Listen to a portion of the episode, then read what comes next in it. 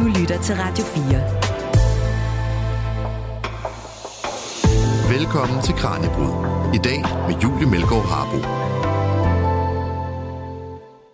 Tænk, hvis øh, vores opfattelse af, hvad det vil sige at have ADHD eller ADD, står i vejen for, at vi kan få gavn af en stor kilde til innovation og kreativitet.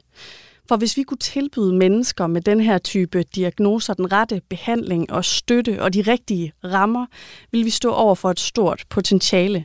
Et potentiale, der altså lige nu i stor stil går til spilde, fordi de her rammer, vi har sat op i vores øh, samfund, gør det utrolig svært for mennesker med ADHD og ADD at bruge alle de ressourcer, de faktisk besidder. I dagens program der skal vi blandt andet undersøge, hvordan vi bedre kan indrette vores hverdag og vores samfund, så dem med diagnoserne nemmere kan finde mening og bidrage positivt til samfundet. Mit navn er Julie Melgaard Harbo. Velkommen til Kranjebrud. Du lytter til Radio 4. Og med mig her i studiet i dag, der har jeg Per Hove Thomsen, der er professor i børne- og ungdomspsykiatri ved Aarhus Universitet og overlæge ved Aarhus Universitetshospital, og Louise Melgaard Brun, der er specialpsykolog i psykiatri ved Aarhus Universitetshospital. Velkommen begge to. Tak. Tak for det. Og som jeg sagde før, så skal det altså handle om både ADHD, som de fleste nok kender lidt til, og så om ADD, øh, som det måske er lidt færre, der har hørt om. Og derfor så skal vi altså også lige lære lidt om de her diagnoser. Vi skal lige lære dem lidt at kende først, tænker jeg. Så jeg kunne godt tænke mig at spørge jer ind til, hvorfor, hvorfor er det vigtigt, at vi taler om de her diagnoser, specielt ADD? Jamen, det er vigtigt af, af flere grunde. Altså, man kan sige, du, du nævnte i din indledning, at øhm, vi ser flere og flere mennesker, hvis ressourcer vi måske ikke udnytter rigtigt. Så, så det at forstå en diagnose og øh, lade den beskrive de vanskeligheder, som et menneske har, kan være vigtige. Øh, og, og du sagde, at vores øh, opfattelse af, hvad ADHD er, kunne være lidt stereotyp, fordi vi nok alle sammen render rundt med en, et billede af Emil fra Lønneberg, som altid bliver brugt, ikke? Øh, om en hyperaktiv dreng, der ikke kan sidde stille og, og laver ballade. Og i virkeligheden er hele det, vi kalder ADHD-spektret meget mere nuanceret.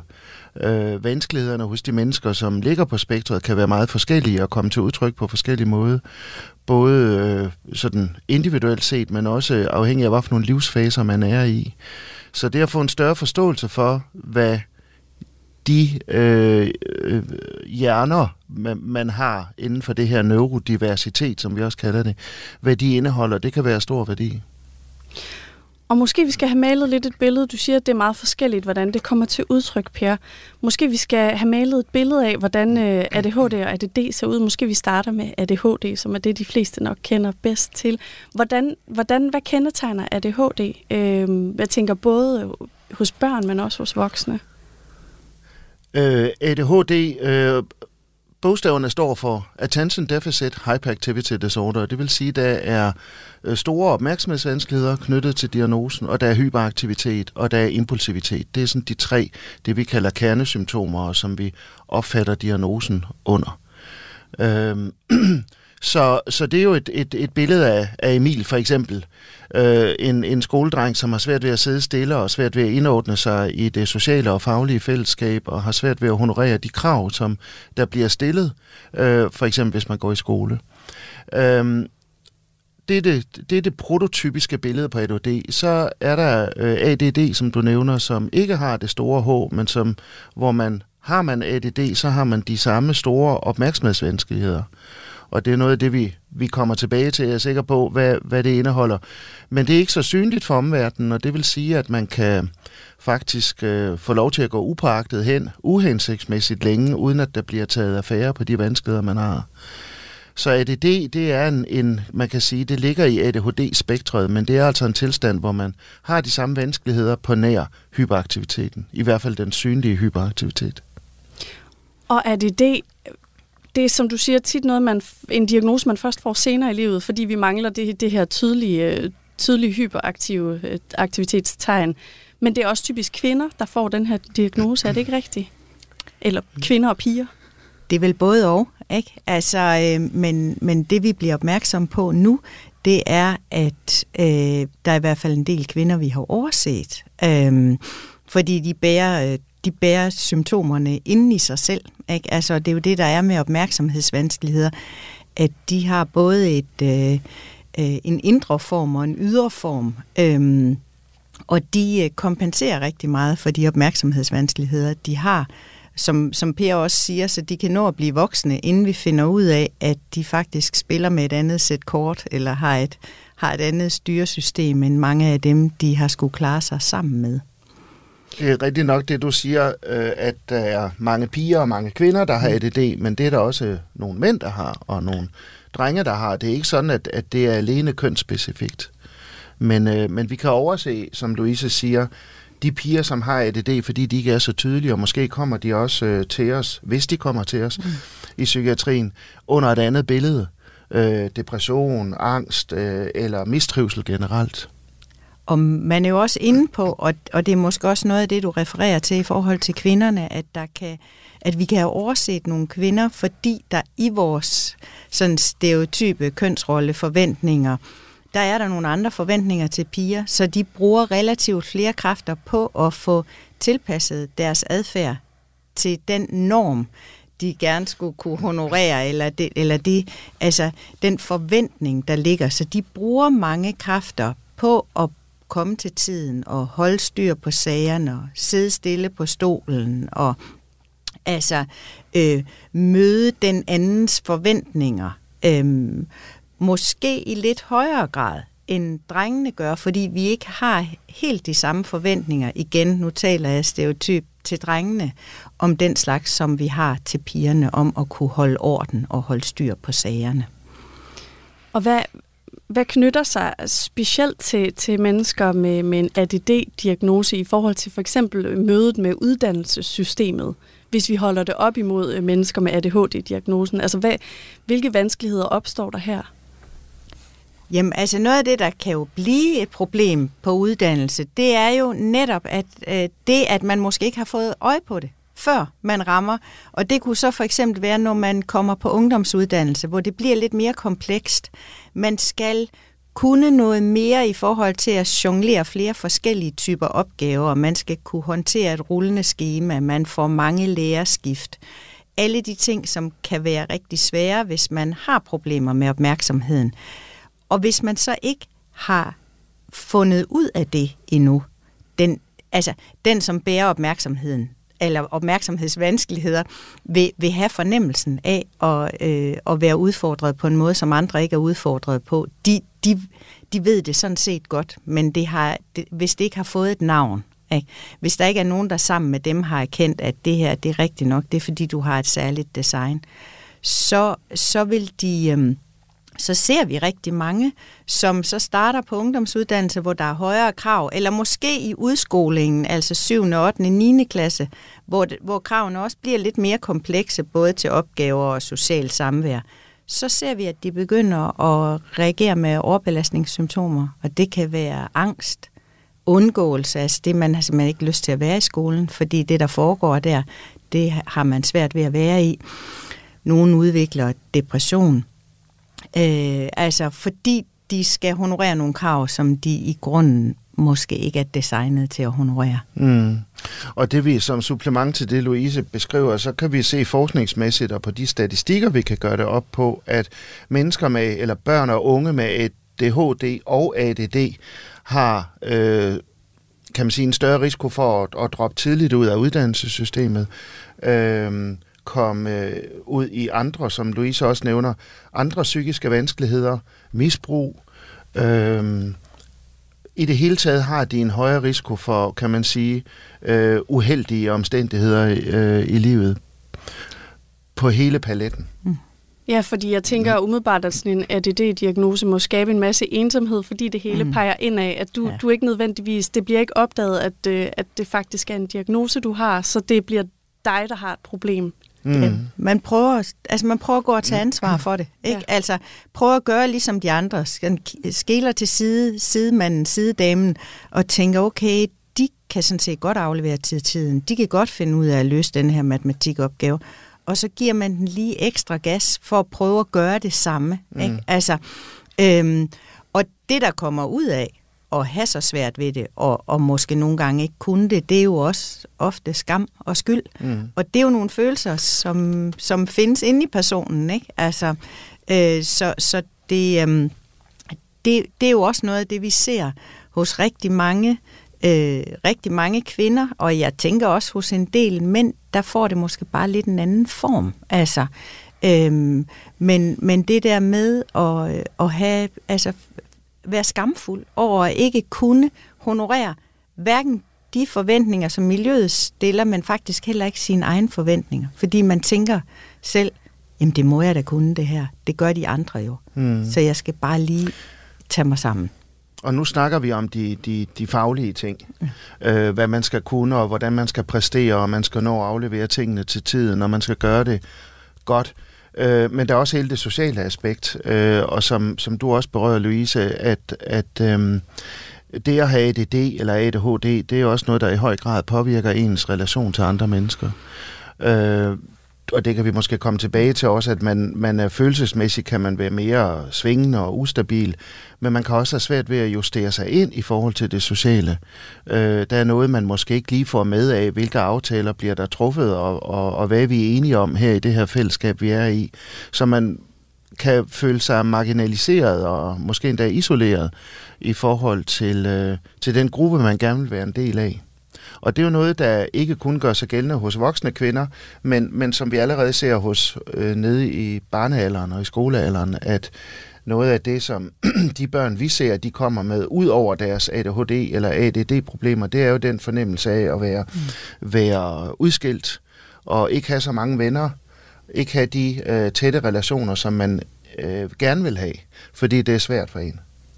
Ja, og, og, og det, det er en vigtig pointe, ikke? det der med, at vi måske ikke øh, i samfundet er opmærksom på, hvor store krav social samvær stiller til opmærksomheden. Mm. Altså, man skal, man skal kunne fokusere på, netop som Per siger, hvad er vigtigt her, hvad aftaler vi her, hvad er ikke vigtigt. Og det, der jo gælder for mange med opmærksomhedsforstyrrelse, det er, at de har et, øh, et mere grovmasket filter. Ikke? Så de, de, øh, de sanser rigtig mange ting så meget tilgår deres bevidsthed. Så de skal sortere i mange flere stimuli, end en standard, øh, standardhjernen skal. Så de er, jo, de er jo på overarbejde i en sammenhæng, hvor der sker meget på én gang, som der jo gør, når vi er i sociale sammenhænge. Du lytter til Kranjebrud på Radio 4. Og hvordan ser det her billede anderledes ud før og efter en diagnose? Jeg tænker på før og efter man får noget behandling, eller noget støtte, eller noget terapi, eller medicin af en eller anden art. Øh, og der kunne vi måske også tale om, hvordan ser behandlingen faktisk ud, når man mm. får sådan en diagnose her. Mm. Hvordan ser den ud?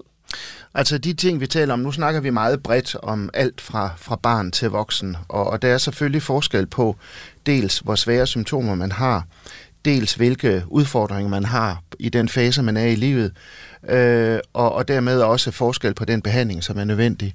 Men generelt kan man sige, at øh, for både børn og voksne, der, jamen, og det kan Louise supplere med, øh, der, der er jo hele det øh, stilas og hele den struktur, man sætter op omkring øh, et barns liv øh, rigtig afgørende. Altså at man hjælper det både i skolen og man hjælper familien derhjemme til at gøre hverdagen mere håndterbar med de vanskeligheder, som barnet nu har. Øh, hjælper dem til at takle de konflikter, som kan opstå derhjemme, også på grund af, at barnet måske er mere opfarende, eller man misforstår hinanden. Så der er en lang række øh, ting, som, som øh, et barn og en ung og en voksen kan profitere af. Og så er der også medicin, som man skal tage stilling til, og der, der, der ved vi fra talrige undersøgelser, at både på børn, unge og voksne, der, der har medicin hos rigtig mange, altså langt de fleste, med ADD eller ADHD en rigtig øh, positiv effekt. Den kan ikke stå alene, fordi alt det andet skal til også, men det er den, der ofte, kan man sige, baner vejen for, at man kan komme i gang med nogle andre relevante tiltag, øh, og at man nogen beskriver det jo sådan, når de får medicin, at de for første gang har roet, øh, ikke roet, tværtimod, at de har ro i deres øh, hjerne for første gang, hvor alle de tanker, der krydser hinandens spor og springer op som popcornstanker, og den, det tankemylder og den uro, der er i hovedet, som mange beskriver, at den for første gang forsvinder. Og det giver jo en, en, en, en øh, et, et større fokus, og dermed også en større evne til at kunne håndtere nogle af de her ting, som vi har været inde på, med at kunne, kunne navigere i det sociale og kunne overskue det faglige, og hvad det nu end øh, drejer sig om. Så medicin er hos mange øh, essentiel i behandlingen. Og ser behandlingen ens ud øhm, hos, hos, nu taler vi for eksempel børn og unge med, med ADHD, og så børn og unge med ADD? Ja, det vil være den samme type behandling, man sætter i værk. Jo både medicinsk øh, og, og, og også i forhold til strategier.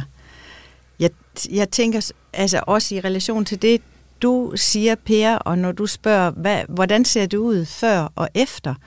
Og måske noget af det, der, øhm, der, der er den vigtigste ændring, udover medicin, som jo er en, altså det, det kan vi kun gøre, når vi stiller diagnosen. Vi kan jo i princippet arbejde med strategier, uden at stille diagnosen. Ikke? Altså, øhm, men det, der er anderledes, når man har fået det her beskrevet hos sig selv, det er også en tilladelse af at få de her strategier iværksat, og en forståelse, altså en selverkendelse, eller vejen til en selverkendelse af, at, øh, at der er nogle særlige strategier, der er gavnlige for mig, øh, og, det, og, og der er en særlig grund til, at jeg måske bliver overbelastet til de store sociale arrangementer, at jeg måske bliver overbelastet, når jeg har for meget på programmet, øh, når, selvom min veninde ikke bliver det, eller min gode ven ikke bliver det. Altså, så, så, så det at få stillet diagnosen er jo for mange forbundet med øh, en, øh,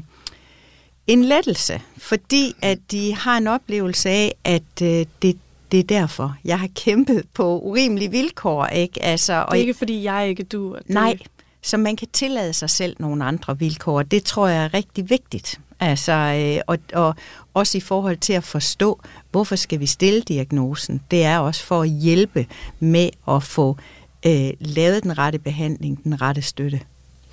Hvorfor er det, vi ser et, så stor en stigning? For vi ser en kæmpe stigning i det her, de her diagnoser lige nu. Hvilke mm. grunde er der ligesom til, at vi ser den her stigning? Altså, jeg tror, der er flere grunde. og det har været noget, der har været i fokus igennem de sidste 20 år, hvor vi har set den her diagnose, blandt flere andre diagnoser også, øh, stige ganske voldsomt. Og vi så først for øh, 15-20 år tilbage, at der skete en stor stigning blandt børn. Den er fladet lidt ud. Der vil vi nu, nu ser en stigning, det er som også det, Louise var inde på øh, før, at vi ser flere og flere voksne blive diagnostiseret, og derunder også mange øh, kvinder, der bliver diagnostiseret. Så det er der, vi ser den store stigning nu. Årsagerne til det tror jeg er meget komplekse, men, men en væsentlig årsag, det er, at vi har fået øh, beskrevet tilstanden øh, i vores diagnosesystem. Vi har fået fokus på, at ADHD og ADD findes. Det er en diagnose, som er blevet meget mere, øh, kan man sige, kendt blandt alle. Øh, den er blevet meget demokratiseret, kan man sige. Ikke? Altså alle, alle har sådan en fornemmelse af, at du, nå, du har også bare lidt ADHD. Så det er blevet sådan nærmest sådan øh, folkebegreb. Øh, det kan have sine øh, vanskeligheder, at det er blevet det, men, men det, der er det gode ved det, det er jo, at der kommer øget fokus på det. Og generelt er der også en afstigmatisering inden for psyki- psykiske lidelser i det hele taget, som gør, at øh, det er blevet mere, øh, kan man sige, øh, det er blevet mindre tabubelagt og, og sige, at man har de og de vanskeligheder.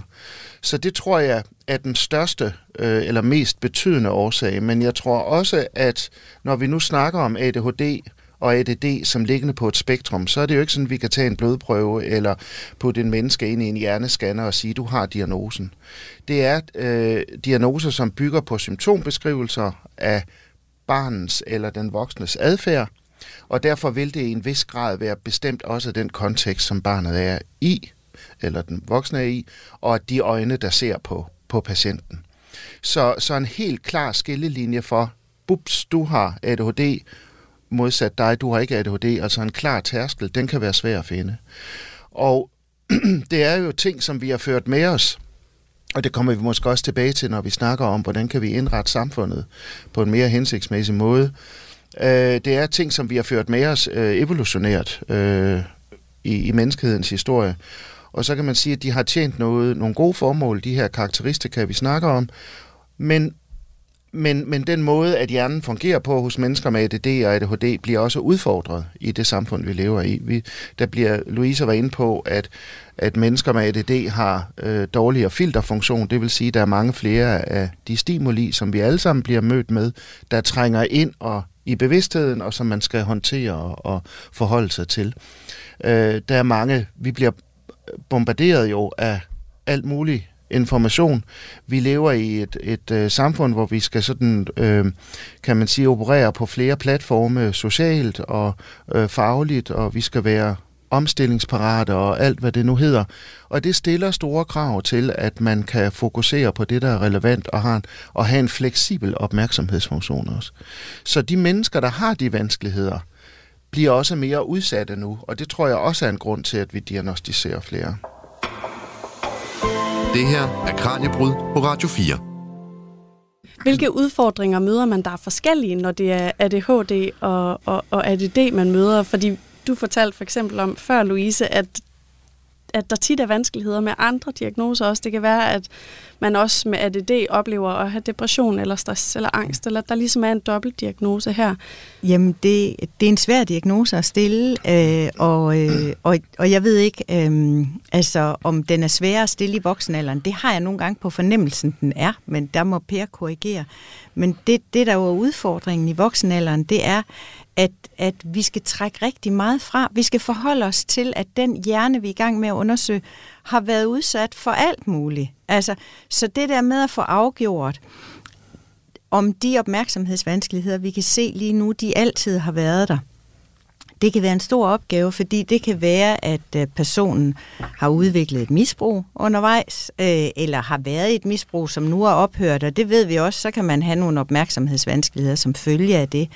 Det kan også være netop, at personen har udviklet en belastningstilstand, som er blevet til en depression, og vi ved, at depression i sig selv giver opmærksomhedsvanskeligheder. Så hvordan kan vi så vide helt præcist, er det her, altså har opmærksomhedsvanskelighederne været der også før denne her depression? Så i, i nogle tilfælde, der vil man behandle depressionen først, og så se, jamen, består de her opmærksomhedsvanskeligheder? Bliver de ved med at bestå? I andre tilfælde, så kan man se, at der er simpelthen et mønster af opmærksomhedsvanskeligheder gennem hele livet, som måske har vist sig på forskellige vis med forskellige typer belastningssymptomer i de forskellige sammenhænge, man har været i. Vi kan også nogle gange se nogen, som har udviklet Øh, et lidt forstyrret spisemønster, altså at de spiser, spiser meget, spiser rigtig meget på impuls, eller nogen, som har udviklet rigtig mange angstsymptomer, øh, og man kan tænke, er det social angst, fordi hver gang de kommer i store sammenhæng, så, øh, så, så, så, så brænder det sammen for dem. Men hvis vi så finder ud af, nej, det er egentlig ikke det med de sociale sammenhænge, men det er alle stimuli. Altså, så, så det er det der med at få, få undersøgt det livsforløb, der er. Øh, og, og det kan være en øh, det kan være en lidt omfattende opgave, og derfor vil det også nogle gange vise sig i et forløb. Altså, nogle gange så kan vi have et andet fokus i et behandlingsforløb. Vi har en patient inden, for eksempel, som bliver behandlet for, for angst eller OCD, nogle tvangssymptomer, eller for depression, og vi kan konstatere, at det, som plejer at virke mod denne her lidelse, det, det får os ikke i mål. Og så begynder vi at forholde os til, jamen er der en dark horse her, og, som kunne være opmærksomhedsvanskeligheder, som gør, at vedkommende bliver ved med at udvikle depression, eller ved med at, at vedligeholde de her angstsymptomer. Hvilke konsekvenser tænker I, øh, at, at det kan have for, for mennesker med, med, med de her diagnoser, at vi har så lang ventetider lige nu på for eksempel at komme til en udredning? For er det ikke et stort problem lige nu, det er, at man også skal vente ret længe, før man overhovedet kan komme i gang med det her forløb? Jamen, det er da, det er da et kæmpe problem. Ikke? Altså, øh, fordi altså, hvis jeg nu taler om de unge og voksne, hvis man står som ung, startet på en ungdomsuddannelse, bliver syg, og man mistænker en opmærksomhedsforstyrrelse, og så skal vente halvandet to år på at få øh, undersøgt, om det er det, og få hjælp til det, jamen så er man jo faldet ud af uddannelsen og har måske udviklet mere psykisk sygdom, og har i hvert fald udviklet et dårligt selvbillede og en fornemmelse af, at man ikke kan det, som andre mennesker kan. Og det at skulle bygge det op igen, det kræver jo et rigtig langt forløb. Ikke? Så, så det har jo store konsekvenser. Jeg tænker også, at vi, vi, vi taber IQ-point nogle gange, ikke? Altså fordi mange af, at, at dem, vi står og snakker om, det er jo nogle, øh, nogle, øh, nogle, nogle mennesker med rigtig fin begævelse, som har i øvrigt gode evner, ikke? Men de evner bliver ikke omsat, de evner bliver ikke udviklet, fordi der er noget, øh, altså, som stiller sig i vejen, ikke? fordi de ikke kan honorere de krav, der stilles til at filtrere stimuli og skifte mellem sammenhænge og holde et overblik osv. Ikke? Så som samfund mister vi da, vi mister kraft vi har en tendens til at tale om ADHD og ADD, som om det kun er en byrde, og det kan det jo også være, hvis man ikke har støtte, man ikke får behandling, man ikke finder ud af, hvordan man skal strukturere rammerne ordentligt. Øhm, men som du nævnte før, Pia, så er mennesker med den her type hjerner altså også helt vigtige for, hvordan vores samfund har udviklet sig. Du nævnte det jo vigtigt, de har været vigtige for evolutionen. Mm. Måske du vil uddybe det lidt, hvad det er for nogle kvaliteter, du mener, når du siger det? Jeg synes, det er vigtigt, det du indleder med at sige, at øh, vi skal passe på heller ikke at romantisere ADHD og ADD-tilstanden som noget, der det har en, en, en stor værdi, eller kan have en stor værdi for samfundet, men det er også svært at rende rundt med, hvis ikke man får den fornødne hjælp. Så det er ikke for at, kan man sige, øh, underkende de vanskeligheder, der ligger i øh, det at have ADHD og ADD, at vi nu snakker om de potentielle styrkesider, der også kan være der. Det synes jeg er vigtigt at holde fast i. Mm. Og de styrkesider, der kan være, det, jamen det var noget af det, jeg var inde på lige før med med, at der er evolutionært, så ligger der jo nogle gode ting i, når vi kigger på ADHD-symptomerne. Det at handle hurtigt, øh, agilt, det at være dristig, måske endda til tider dumdristig, øh, det at kunne scanne øh, omgivelserne øh, og være modtagelig for sanseindtryk og sådan noget, det ligger der jo en overlevelsesstrategi i. Og der ligger også, øh, altså man kan sige, måske er det svært at have ADHD øh, for det enkelte mennesker, og måske er det heller ikke godt, hvis en hel gruppe af mennesker har ADHD. Men i en gruppe af mennesker er der brug for forskellige øh, øh, karaktertræk til at sikre, kan man sige, gruppens overlevelse og fremdrift. Der er brug for den ængstlige type, der altid sikrer sig, at alt omkring en er okay, og døren er låst, og ilden er slukket, og hvad det nu kan handle om. Øh, der er brug for den måske den depressive type, ikke, ikke at man måske er alt for, for, for deprimeret, men at øh, man alligevel har tendens til at tænke, åh, oh, hvad kan nu gå galt, og sådan noget, så man overvejer forskellige scenarier og prøver at undgå de mest uheldige af dem. Og der er brug for den autisti, de autistiske træk, som virkelig kan nørde i dybden, og som øh, kan, kan gøre, at man kan, kan, kan komme videre med, med bestemte områder. Og så er der brug for de ting, som øh, er repræsenteret ved ADHD, nemlig det, det mere øh, handlekraftige, øh, øh, det øh, kreative. Fordi en, en, en, øh, en positiv bagside, kan man sige, eller den anden side af mønten ved ADD og ADHD, det er jo, at, at de opmærksomhedsforstyrrelser, som, som, som vi snakker om her, også ofte medfører en højere grad af, eller kan medføre en, en stor grad af kreativitet, at man har øh, en stor øh, idérigdom, man er fantasifuld, man kan tænke lidt sådan ud af boksen og, og utraditionelt, øh, og man kan handle på det. Nogle gange handler man også for hurtigt, og man får ikke altid samlet alle bolde op, som man har kastet øh, op i luften. Så det er også, der er også øh, god grund til, at der skal være andre omkring en øh, med ADHD. Men at, at man har de her karakteristika, som kan, kan betyde noget for menneskehedens kreativitet og udvikling.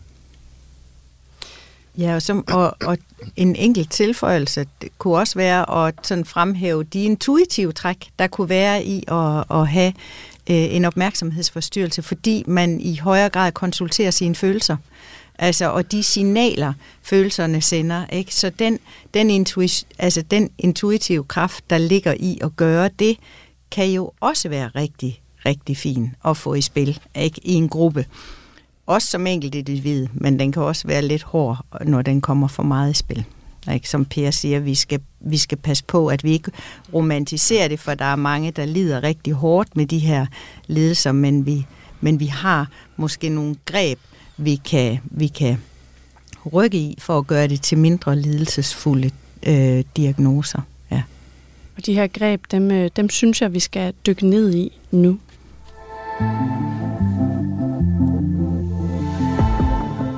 til Kranjebrud på Radio 4. Mit navn er Julie Melgaard Harbo, og vi er i gang med Kranjebrud, hvor vi i dag undersøger ADHD og ADD. Og derfor taler jeg med Per Hove Thomsen, der er professor i børne- og ungdomspsykiatri ved Aarhus Universitet og overlæge ved Aarhus Universitetshospital, og Louise Melgaard Brun, der er specialpsykolog i psykiatri ved Aarhus Universitetshospital. Og vi har altså talt om, øh, om, om behandling og om de her diagnoser, om de udfordringer, der følger med det her symptombillede. Øhm, og så har vi talt om også, hvorfor mennesker med diagnoser som ADHD og ADD, de besidder nogle kompetencer, der altså er ret vigtige, øh, og som vi skal anerkende og understøtte, og som vi altså kan lave nogle bedre rammer for, at de faktisk kan, kan udfolde. Fordi nu skal vi nemlig tale om rammerne, som altså betyder rigtig meget i det her. Øhm, og også om de gavnlige rutiner og gode strategier. I har sådan lige talt lidt om strategierne, men jeg vil gerne dykke lidt ned i, hvad det er for nogen, både hvis man selv har øh, en diagnose, eller hvis ens barn har, hvordan det så kunne se ud. Både hvordan man selv kunne indrette sin hverdag, men også hvordan vi kunne indrette samfundet bedre for dem med, med de her diagnoser. Så lad os starte med, hvad man selv kan gøre. Hvilke gode råd i forhold til gavnlige strategier og gode rutiner øh, er der, hvis man har en af de her diagnoser? Øh, altså nogle af de ting, altså helt, helt grundlæggende, så, øh, så, så skal man tage sig selv alvorligt, eller tage sit barn alvorligt. Ikke? Altså, vi skal, vi skal hylde forskelligheden, øh, og så skal vi være nysgerrige på, hvordan vi er forskellige. Øh, fordi standardiseringer er ikke vejen frem i forhold til de her hjerner. Vi skal, vi skal, vi skal have nogle, øh, nogle mere diverse muligheder. Så, så det er sådan overskriften på det. Og det, der så, hvis man skal tale sådan i nogle sådan helt overordnede ting, som, som kan støtte øh, et hoved med opmærksomhedsvanskeligheder, så er det jo at være opmærksom på øh, at, at få, få øh, tilpas med stimuli. Altså, øh, at så, så, som, så, så der er pauser til denne her hjerne. Ikke? For, for nogen... Øh, at dem, vi ser blive syge med ADHD og ADD, det er jo fordi, de ikke, øh, altså, at de er i en overbelastningstilstand. De skal for meget, der er for meget stimuli. Så vi skal interessere os lidt for, hvordan man holder en pause, og hvordan hjernen øh, ikke skal bearbejde stimuli. Hvad er en god pause for eksempel? Jamen, det vil, øh, det vil være lidt forskelligt fra person til person, men, øh, men en god pause kunne være at øh, gå en tur med hunden, eller øh, gå en tur i skoven alene, eller øh, gå en tur med en podcast, videnslyd øh, i ørerne, altså, hvor man ikke skal gøre noget aktivt med sin opmærksomhed. En god pause for nogen vil også være at sætte sig ned og strikke, eller tage ud og øh, dyrke skydning, eller yoga, eller pilates, fordi der skal opmærksomheden heller ikke gøre noget aktivt, men den bliver sådan holdt lidt i hånden af nogle instruktioner. Øhm, en god pause kan også være at sidde og stige ud i luften. Det kan være svært for nogen med det kan ADD. og svært ADD. for alle. Ja, det kan være svært for alle. Og man kan sige, at nogle af de gode pauser, de er jo også blevet, øh, de er, de er jo blevet stjålet fra os, fordi vi alle sammen går rundt med, eller rigtig mange af os går rundt med en, øh, mm. en telefon i lommen øh, som, som rigtig tit ryger op i pausen. Både de pauser, vi har på arbejde, eller en skole, et skoleskema, eller vi venter på bussen, eller i køen, så kan man lige gøre et eller andet på den telefon. Og alt, hvad der ligger på den telefon, engagerer opmærksomheden og involverer opmærksomhedsregulering, fordi man skal forholde sig til noget, man skal svare på noget, man skal vende tilbage på noget, man skal processere noget. Så, så nogle af de rum, der måske har været pauserum, for, for os tidligere, de er, de er ikke pauserum. Så, så vi skal være opmærksom på, hvordan kan vi få noget, noget, noget pauserummet tilbage. Mm. Søvn er den ultimative pause. Ikke? Mm. Så får man nok søvn. Der, det, det, det tror jeg rigtig mange af os starter en ADHD-behandling med at se på søvnmønster, mm. fordi der er mange, der sover dårligt. Ja. Ja. Og man kan sige, nu beskriver du, hvad man kan gøre selv, Louise, som som ung og som voksen, og selv øh, sørge for at ja, gøre hver dag, og når det er nødvendigt. Når vi har med mindre børn at gøre, så er det jo andre, der ligesom skal stille rammerne op for det.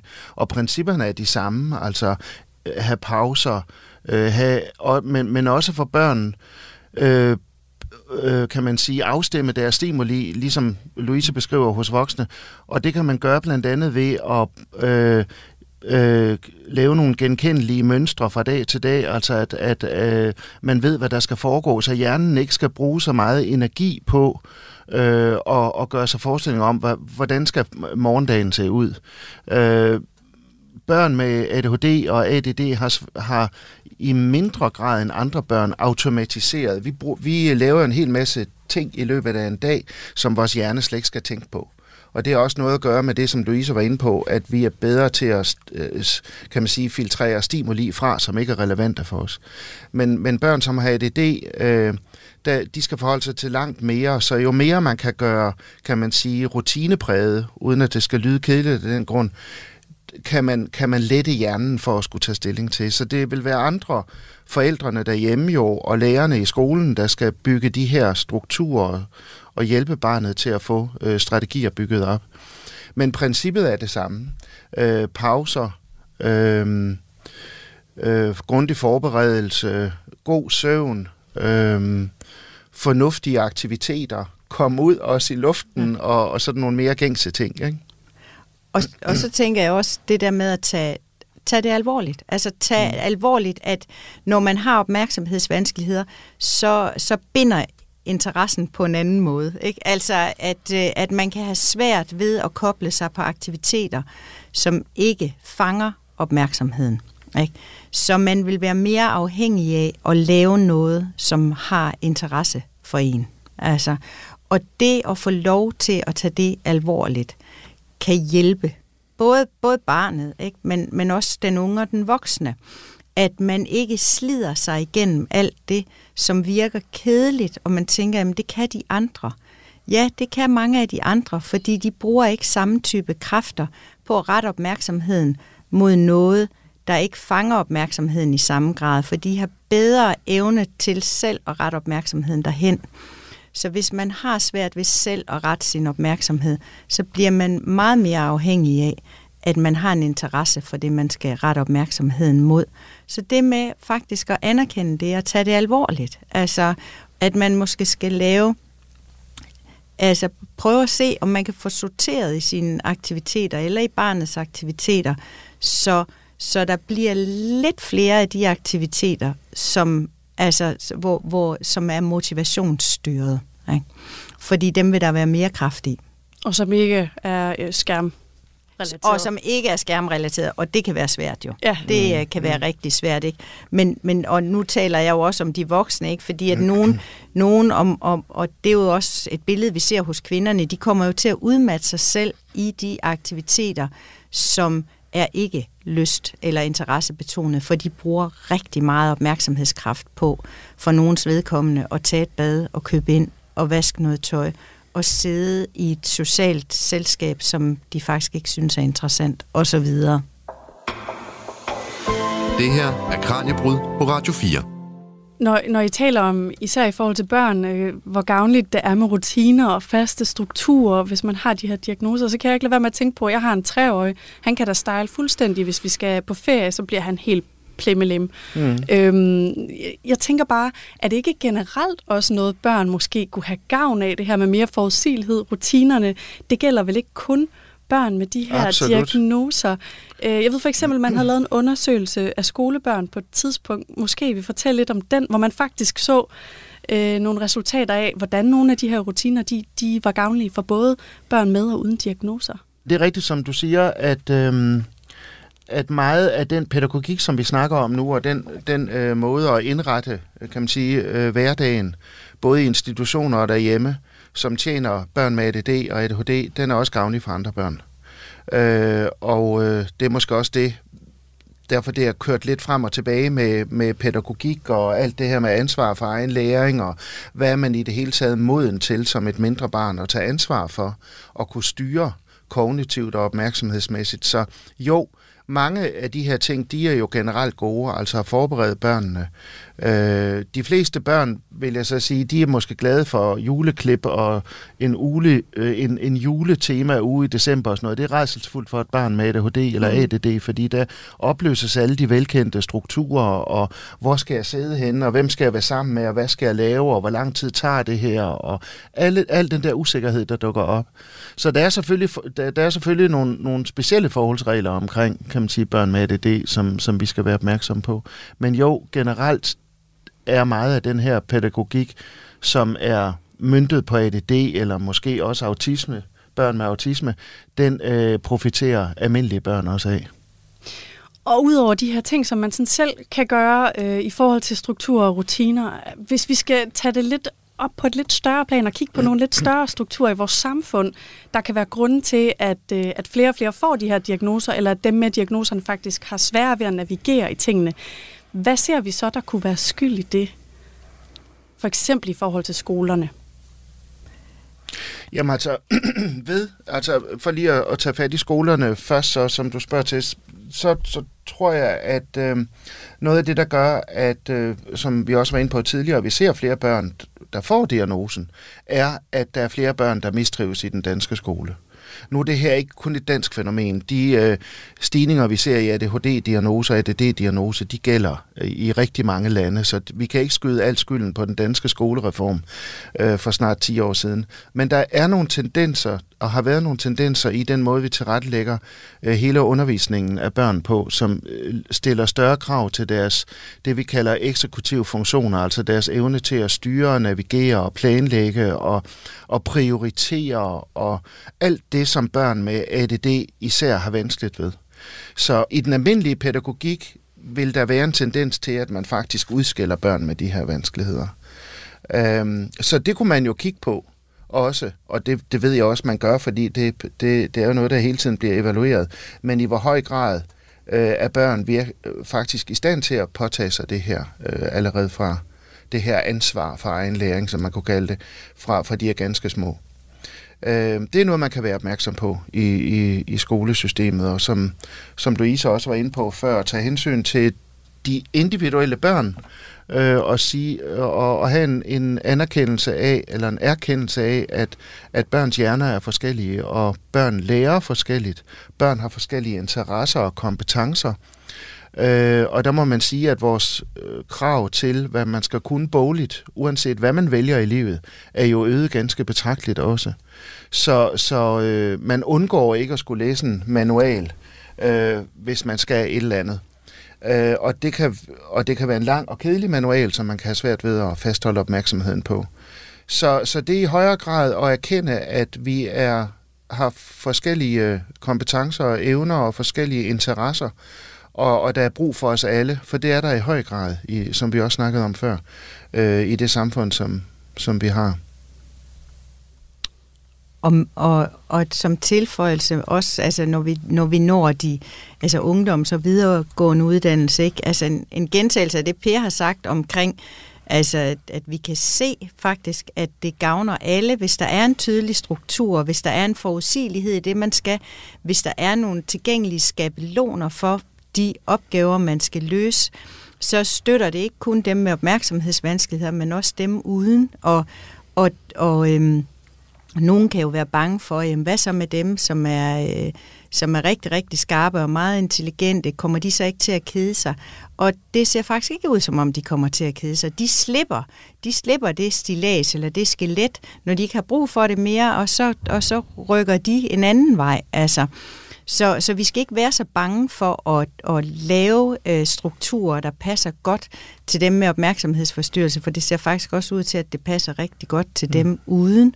Og det vi så måske i tillæg til at lave de der sådan lidt mere øh, faste strukturer øh, og lave mere klasserumsledelse, øh, skulle gøre, det er at, at, at dyrke det, at der kan være forskellige måder at, at, øhm, at koble sig på materiale på, at nogen vil være mere visuelle, og nogen vil være mere verbale, nogen vil være dygtigere til at præsentere på en måde end en anden, altså at vi at, at vi sætter en nysgerrighed fri i forhold til også at få undersøgt det, sådan at vi ikke kræver øh, så, så faste former for, hvordan præstationer skal falde. Det vil også, være, det vil også gavne rigtig mange i denne her gruppe, og jeg tænker gavne os i det hele taget i forhold til at kunne, kunne udvikle nogle flere kompetencer. Og hvis vi tænker uden for skole og, og uddannelsessystemet, hvad er der så for nogle rammer ellers, øh, som har gjort det sværere at navigere, hvis man har en opmærksomhedsforstyrrelse, både i, altså både i forhold til børn og voksne? Sådan på et helt overordnet samfundsplan, tænker jeg måden, vi har indrettet os på i dag? Jamen, jeg tror, at der, der er flere ting der. Altså, samfundet er blevet mere komplekst øh, i den forstand, at der er flere ting, vi skal forholde os til. Det gælder os alle sammen. Som Louise var inde på før med, med skærme og medier. Vi bliver hele tiden konfronteret med, med ting, hvor hjernen skal beslutte, er det noget, der er relevant for mig, eller er det noget, jeg, jeg ikke behøver at bekymre mig om, eller lade mig forstyrre af. Øh, så, så det er jo i hvert fald noget, der er fælles for, at, for os alle, at vi lever i et mere opmærksomhedskrævende samfund, kan man sige, og hvor vi, hvor vi får et, et evigt bombardement af ting, vi skal forholde os til. Øh, og så er der også, som jeg var inde på før, der er stillet større krav til, hvad kan man sige, menneskers faglige kompetencer, når de skal ud og, og, og vælge. Men det, du spurgte om, hvad var, hvad var det? Det var om, hvad man kunne øh, lave om. Ja, hvilke rammer vi ligesom, ud over skole- og uddannelsessystemet, hvad er det så for nogle rammer, der er udfordrende, hvis man har en opmærksomhedsforstyrrelse? Altså, hvor kunne vi ligesom starte henne? Altså, det er det med medierne, men det gælder jo andre også. At, altså, det er sådan et generelt problem, og det er jo også noget, der nu er ved at blive taget seriøst, øh, øh, i hvert fald for, på skoler og sådan noget, hvor man, hvor man øh, øh, kan man sige, forbyder øh, brug af, af smartphones i skoletiden. Det synes jeg er udmærket initiativ, fordi det er noget, der, der på mange punkter kan virke. Det kan også have nogle positive sider, men, men, men primært har det mange negative effekter, blandt andet på opmærksomhedsfunktionen. Ja, så er der måske også noget sådan et, et overordnet aktivitetsniveau og en aktivitetsforventning. Ikke? Altså nu står vi her i en mørk måned, og hvis vi skruede tiden øh, en del år tilbage, så vil, så vil aktivitetsniveauet falde i de mørke måneder, ikke? Mm. Altså, øh, fordi lyset vil styre aktivitetsniveauet, vi vil sidde Nogle derhjemme. af os vil næsten gå i hi, ikke? Ja, ja. Ikke? gå i hi, sidde med nogle sysler derhjemme. Mm. Det, det gør vi ikke i dag. Altså, vi, vi går stadig i skoler på arbejde og til fritidsaktiviteter og til sociale arrangementer. Så vi har, vi har et højt aktivitetsniveau, og måske højere, eller ikke, ikke måske, det har vi, vi har et højere aktivitetsniveau, end vi havde for 50 år siden. Øhm, og det stiller nogle andre krav til hjernerne, øh, og nogle krav, der helt oplagt udfordrer nogle hjerner mere end andre. Øh, så, så det der med os, hvis vi, skulle, hvis vi skulle helt op på den høje klinge, så se på, hvad har vi af forventninger til, til et aktivitetsniveau. Mm, mm. Ikke? Altså, og det er klart, det er jo kulturelt borget.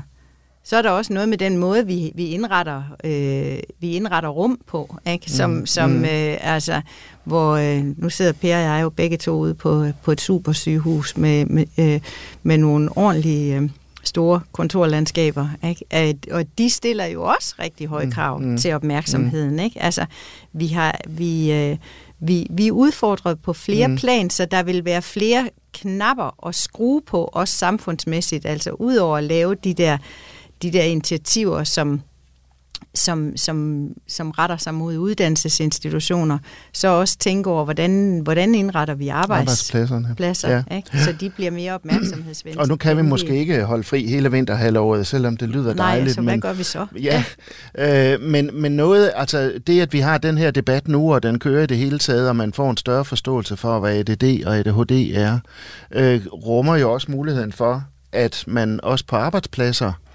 tager mere højde for, at vi er forskellige og har forskellige behov også i en arbejdssituation.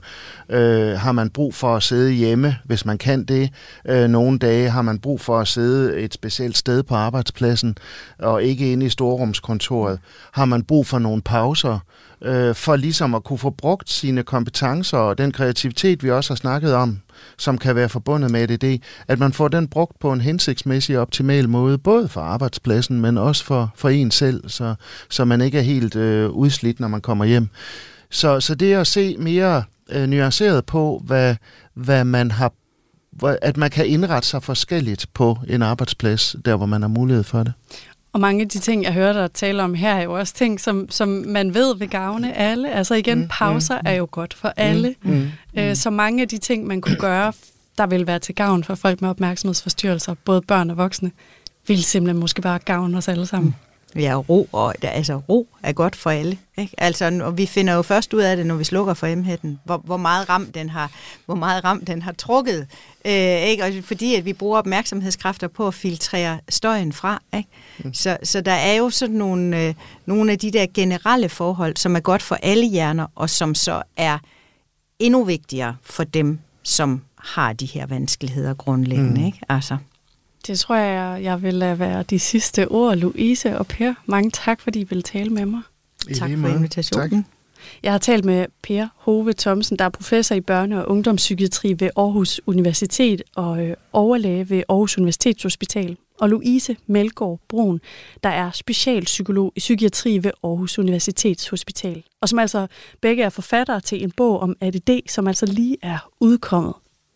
Hvis du har lyst til at lytte til endnu mere Kranjebrud, så kan du altid finde alle vores øh, gamle programmer i din foretrukne podcast-app. Du skal bare søge på Kranjebrud. Programmet her det er produceret af Videnslyd for Radio 4. Mit navn er Julie Melgaard Harbo.